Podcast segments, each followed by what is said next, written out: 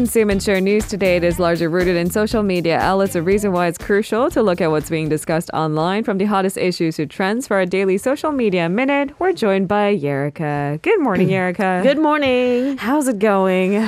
Uh, It's going it's going. somewhere yeah. towards quickly the end of the year. Do you know it's snowing outside? No, I did not know Yeah, that. it, not a lot, but uh, it, it was snowing when I got here. but, uh, Yesterday, I got myself snow tires, and did you good know? Good for you. You they're, should. They're no longer called snow tires. They're called winter tires. There was apparently Oh, really? this rebranding, and it threw me off completely off balance. In fact. no snow tires. Right, and apparently they thought snow tires was confusing to Oh. everyone because people would only get it when it snowed, and Uh-huh. that's not necessarily what it's right. about. Ah, right, it is about tire pressure. It is Yes.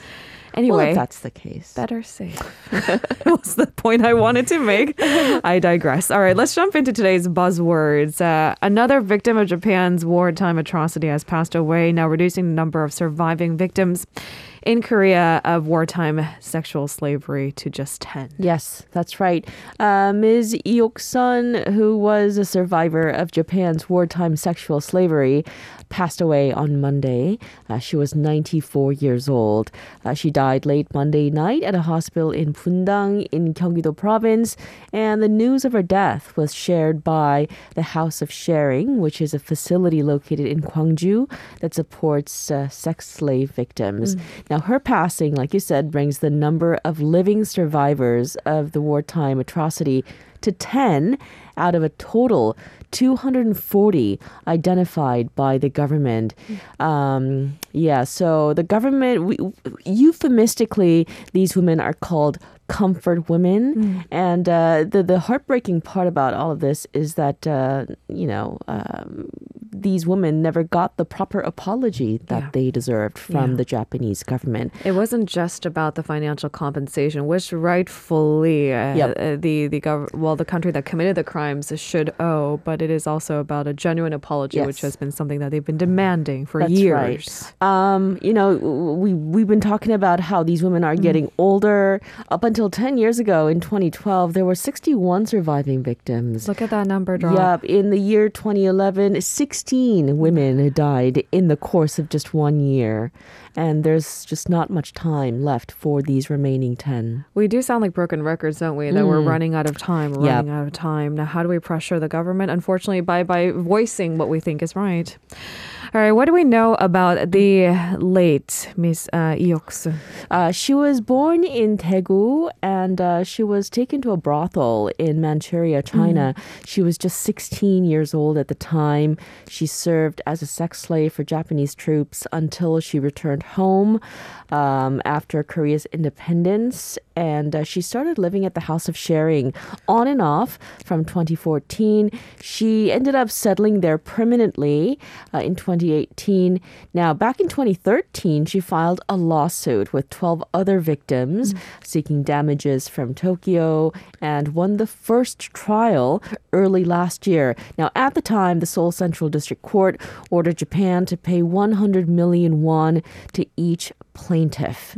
Um, now, Gender Equality and Family Minister uh, Kim Hyun-suk exp- uh, expressed uh, condolences. She said that uh, Yok-sun wanted the wartime issue to be resolved more than anybody else uh, and uh, promised to exert continued efforts, of course, to restore the honor and dignity of the victims. No matter how long it takes, Mm, I do no matter how long it takes. can support that we don't forget either. Right. All right, let's move on to our second buzzword of the day. Uh, certainly, it seems the culture sector had seen a boom unprecedented during the pandemic, and it was very unexpected. And Squid Game director and lead actor for their efforts, receiving a Cultural Merit Award on behalf of probably their entire team. Very deservedly so. I think so. Might I add.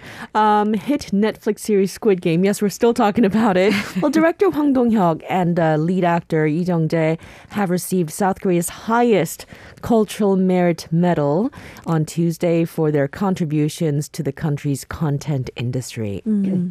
Now, during a ceremony at the presidential office in Seoul, President Yoon Suk-yeol uh, presented to Hwang and Lee the Kumgwan Order of Cultural Merit, which is the highest medal awarded to individuals who have contributed to the development of culture and the arts. Uh, the president commended them for their role in promoting the country's film industry. Well, they did so much more than that. I think we broke through a ceiling uh, that Yeah. just seemed unpenetratable. In September, Hwang and Lee also won the prizes for Best Director and Best Actor in a drama series, respectively, at the 74th Emmy Awards ceremony in Los Angeles. I mean, I forgot that this happened because so much has happened. I know. it's hard to keep up. It's really hard to keep up, and I don't think it's fair that I keep sort of undermining these achievements. I don't intend to. It's just we're a little bit desensitized, but this was a big deal. This was the Emmys. Oh, definitely. Now, um, earlier, President Yoon sent a congratulatory message to Hwang saying that his, quote, fierce efforts and talent uh, has displayed over the course of his career through films such as And Miss Granny led to the, the Emmy Award. And in a separate message to Lee Jung-jae, uh, Yoon said that his remarkable performance merged his character and the hearts of viewers. You know, this could be viewed a number of different ways, but it's also a story of, I think, perseverance for the director. I mean, uh, How long did it take for him to make Squid Game a reality and a hit show? Exactly. Yep. Yeah. It was many failed attempts, years of tapping at all the major broadcasters. He wanted to make it into film. When that wasn't possible, Right. he eventually turned to Netflix that was having its own heyday. And it was the biggest show of the year. I mean, Squid Game. I know. Really? But And the second season is coming soon. I think soon. Uh, Yeah. It's harder and harder to keep up. if you think about it, Avatar 2 also took like 12 years to create. Oh, yeah. What does time do? Make it better? and Avatar 2 is coming uh, in, in two years. Did I say 2024? We talked about it.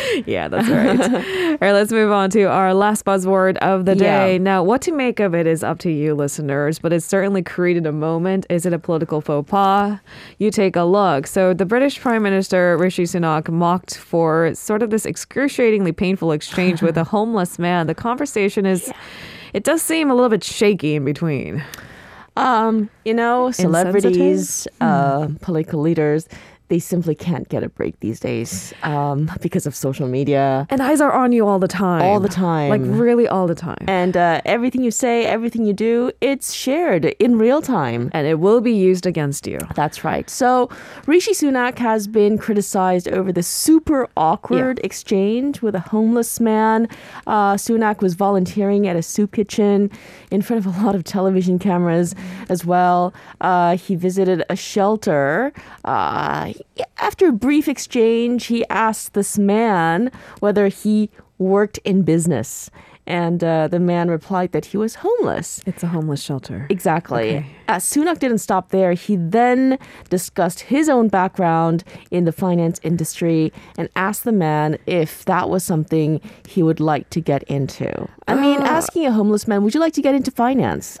It just seems So out of touch with reality. exactly. Yeah. And I did he forget for a moment where he was? Okay, so I wonder what this. How did this man, homeless man, reply? Well, he replied, you know, I wouldn't mind, but I don't know. I would like to get through Christmas first. You know, and uh, he okay. said uh, he hoped a charity would find him some sort of temporary accommodation so he was not on the street for Christmas. I am cringing at the story. Yeah, uh, yeah. Earth to Mr. Prime Minister. I mean, the problem is, even at the start of his ra- rather newly instated uh, prime ministership, uh, there was criticism that he sort of worked the elite course. You know, he went to prestigious private schools. Yes, and, uh, he, yeah, was he out of touch?